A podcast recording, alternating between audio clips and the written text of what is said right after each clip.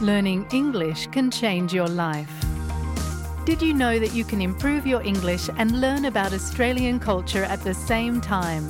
With the SBS Learn English podcast, you'll become more confident using Australian expressions in your everyday life. Each episode is around 10 minutes long, so they are easy to fit into your day. You'll love learning English with SBS Learn English. Listen wherever you get your podcasts. Batid na sa buong Australia ang kahalagahan ng recycling, subalit marami pa din ang nalilito kung ano ang maaaring i-recycle at hindi. Yan ay ayon kay Pip Kiernan, ang pinuno ng Cleanup Australia. There was a recent study this year that found that 89% of us think it's important, but only around one in three of us are getting it right when it comes to what we put in the recycling bin. So there is room for improvement. Dahil ang paglalagay ng maling basura sa recycling bin o kaya ang pagbalot nito ng plastic ay nagiging sanhi ng kontaminasyon sa lahat ng recyclables. Sa halip na maisalba ito, sa landfill sila itatapon. Lumalabas kasi sa isang pag-aaral na maraming tao ang naglalagay ng basura sa recycling bin na hindi naman sigurado na ito ay maaaring i-recycle o magagamit muli. Tinatawag ito na wishing cycling at ito ang nangungunang sanhi ng kontaminasyon. The common mistakes we make are things where we think, oh, I wish that were recycling, I'm going to put it in. So things like tissues, kitchen towels, people put textiles in there, nappies. These items can contaminate the recycling, the whole truck of recycling, and cause damage. And batteries are another really important one. They don't belong in the recycling bin. Ang nararapat sanang gawin ng bawat residente ay suriin muna ang bawat local council kung ano ang maaaring i-recycle sa inyong lugar. Dahil hindi lang sa bawat teritoryo o estado ang may iba't ibang alituntunin sa recycling, kasama din ang local council.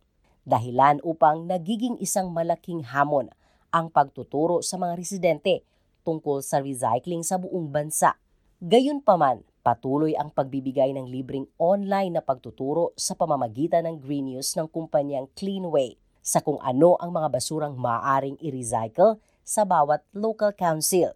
Ngunit may isang karaniwang kautusan na sinusunod ng lahat. Ito ay kapag magtatapo ng recyclables, dapat ito ay tuyo, malinis at hindi nakalagay sa plastic. Isipin na lang na ang mga recyclables na ibinasura mo ay maaaring mabigyan ng panibagong buhay. Don't put your recyclables into a plastic bag, for instance. They need to go in clean and dry. So, if you think about a jar, for instance, we need to take out any solid food from there, any liquids, separate the metal lid from the glass, and put those items separately into the bin. If you think about cardboard, that needs to be clean and dry. So, if they're greasy, if that can't go into the recycling bin, it needs to go into the general waste bin. Kaya ang tanong, Paano malalaman kung ang isang bagay ay recyclable o maaaring maggamit muli? Paliwanag ni Ms. Kiernan, malalaman ito sa pamamagitan ng Australian Recycling Label o ARL na nakasulat sa mga pakete ng produkto. Taong 2018, sinimulan ito sa bansa kung saan malinaw na nagbibigay ng kautusan kung anong bahagi ng pakete ang maaaring i-recycle. Karaniwang nakapaloob dito ang paghihiwalay ng mga bahagi tulad ng takip at ang tinatawag na plastic sleeves. And that provides very good guidance to us as, as consumers. So, often some rules like the spray you use in the laundry for pre stain remover, for instance, some of those products, the nozzle itself may not be recyclable, but the bottle may. And if it has the Australian recycling label, it will give you that guidance um, and you'll know to, to separate those items before they go in the recycling bin. Kung ang isang produkto ay walang tatak ARL at hindi sigurado kung maaari itong i-recycle, huwag isamang itapon sa mga recyclables sa loob ng basurahan para hindi mangyari ang kontaminasyon. Kung ang mga tinatawag na soft plastic ay hindi maaring itapon sa inyong mga curbside recycle bins o basurahan, hindi nangangahulugan na hindi ito pwedeng i-recycle dahil maaari itong dalhin sa mga drop-off points sa Red Cycle na makikita sa buong bansa. Ayon sa Marketing and Communications Manager ng Red Cycle Group na si Rebecca Gleghorn, mayroon silang halos 2,000 drop-off location sa buong bansa kasama ang naglalakihang pamilihan. Ang Red Cycle ay ang kumpanyang gumagawa ng paraan para i-recycle ang mga soft plastics. 4 million pieces of soft plastic are returned to red cycle bins every single day. Our average is 4 grams. So that's 16,000 kilos of soft plastic saved from and diverted from landfill every single day across the country. And that's increasing. It increased um, over 200% within the financial year from 2020 to 2021. Kabilang sa matatawag na soft plastic ay ang freezer bags, bread bags o supot ng tinapay, Ziploc bags at ang bubble wraps.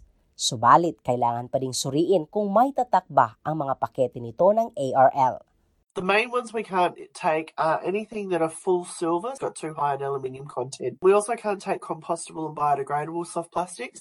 The reason being is because they've got an additive in them which is deliberately designed to break that particular packaging down. Now, you can imagine if we then try to use that type of plastic with that additive in it in a product like a bench seat or a bollard or something like that, it's going to actually still biodegrade.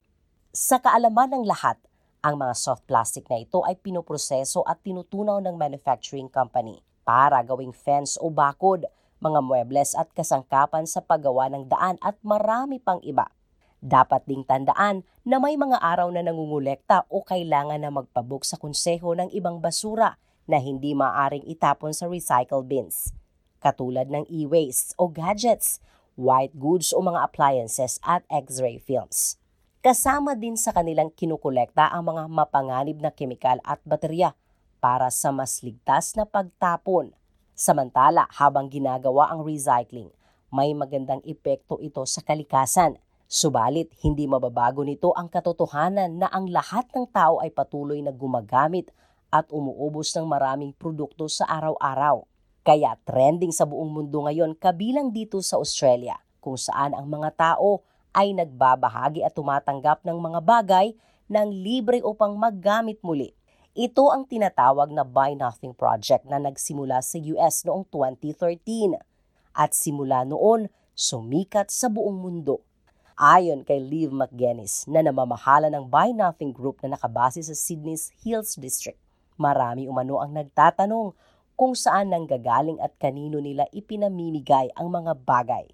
we've stopped thinking about the red bin as being a magical system where we put things in it guilt free and they disappear. You know, that we're starting to wonder about all of those things that we threw in the red bin in the last, you know, couple of decades and the fact that they're still somewhere slowly rotting. And I think that people don't want to contribute waste in the way that they have historically. Kabilang sa ipinamamahagi at natatanggap ng grupo araw-araw ay ang mga laruan na hindi na ginagamit ng mga bata at mga damit na matagal na sa aparador na napapakinabangan pa at marami pang iba. The rules basically say that anything that's legal can be gifted, and we've actually seen an extraordinary array of things being gifted from food things to furniture to boxes to secondhand electrical goods, and it's extraordinary. Things that are really popular are moving boxes, plant cuttings, things that you wouldn't specifically have a lot of value economically are things that people are often very, very happy to give and receive. Ang katotohanan, ang reusing at repurposing ng mga bagay ay may mas positibo at pangmatagalang epekto sa kapaligiran. At higit sa lahat, nagdudulot ito ng mas malalim na relasyon sa komunidad.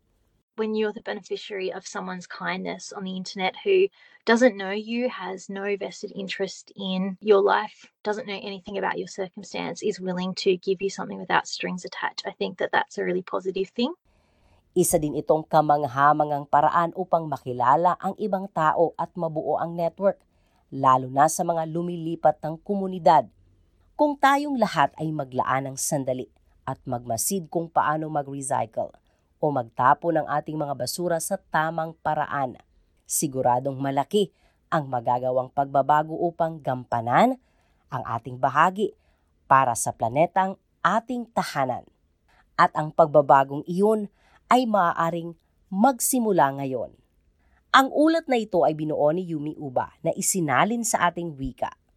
Ako si Sheila Joy Labrador para sa SBS Filipino.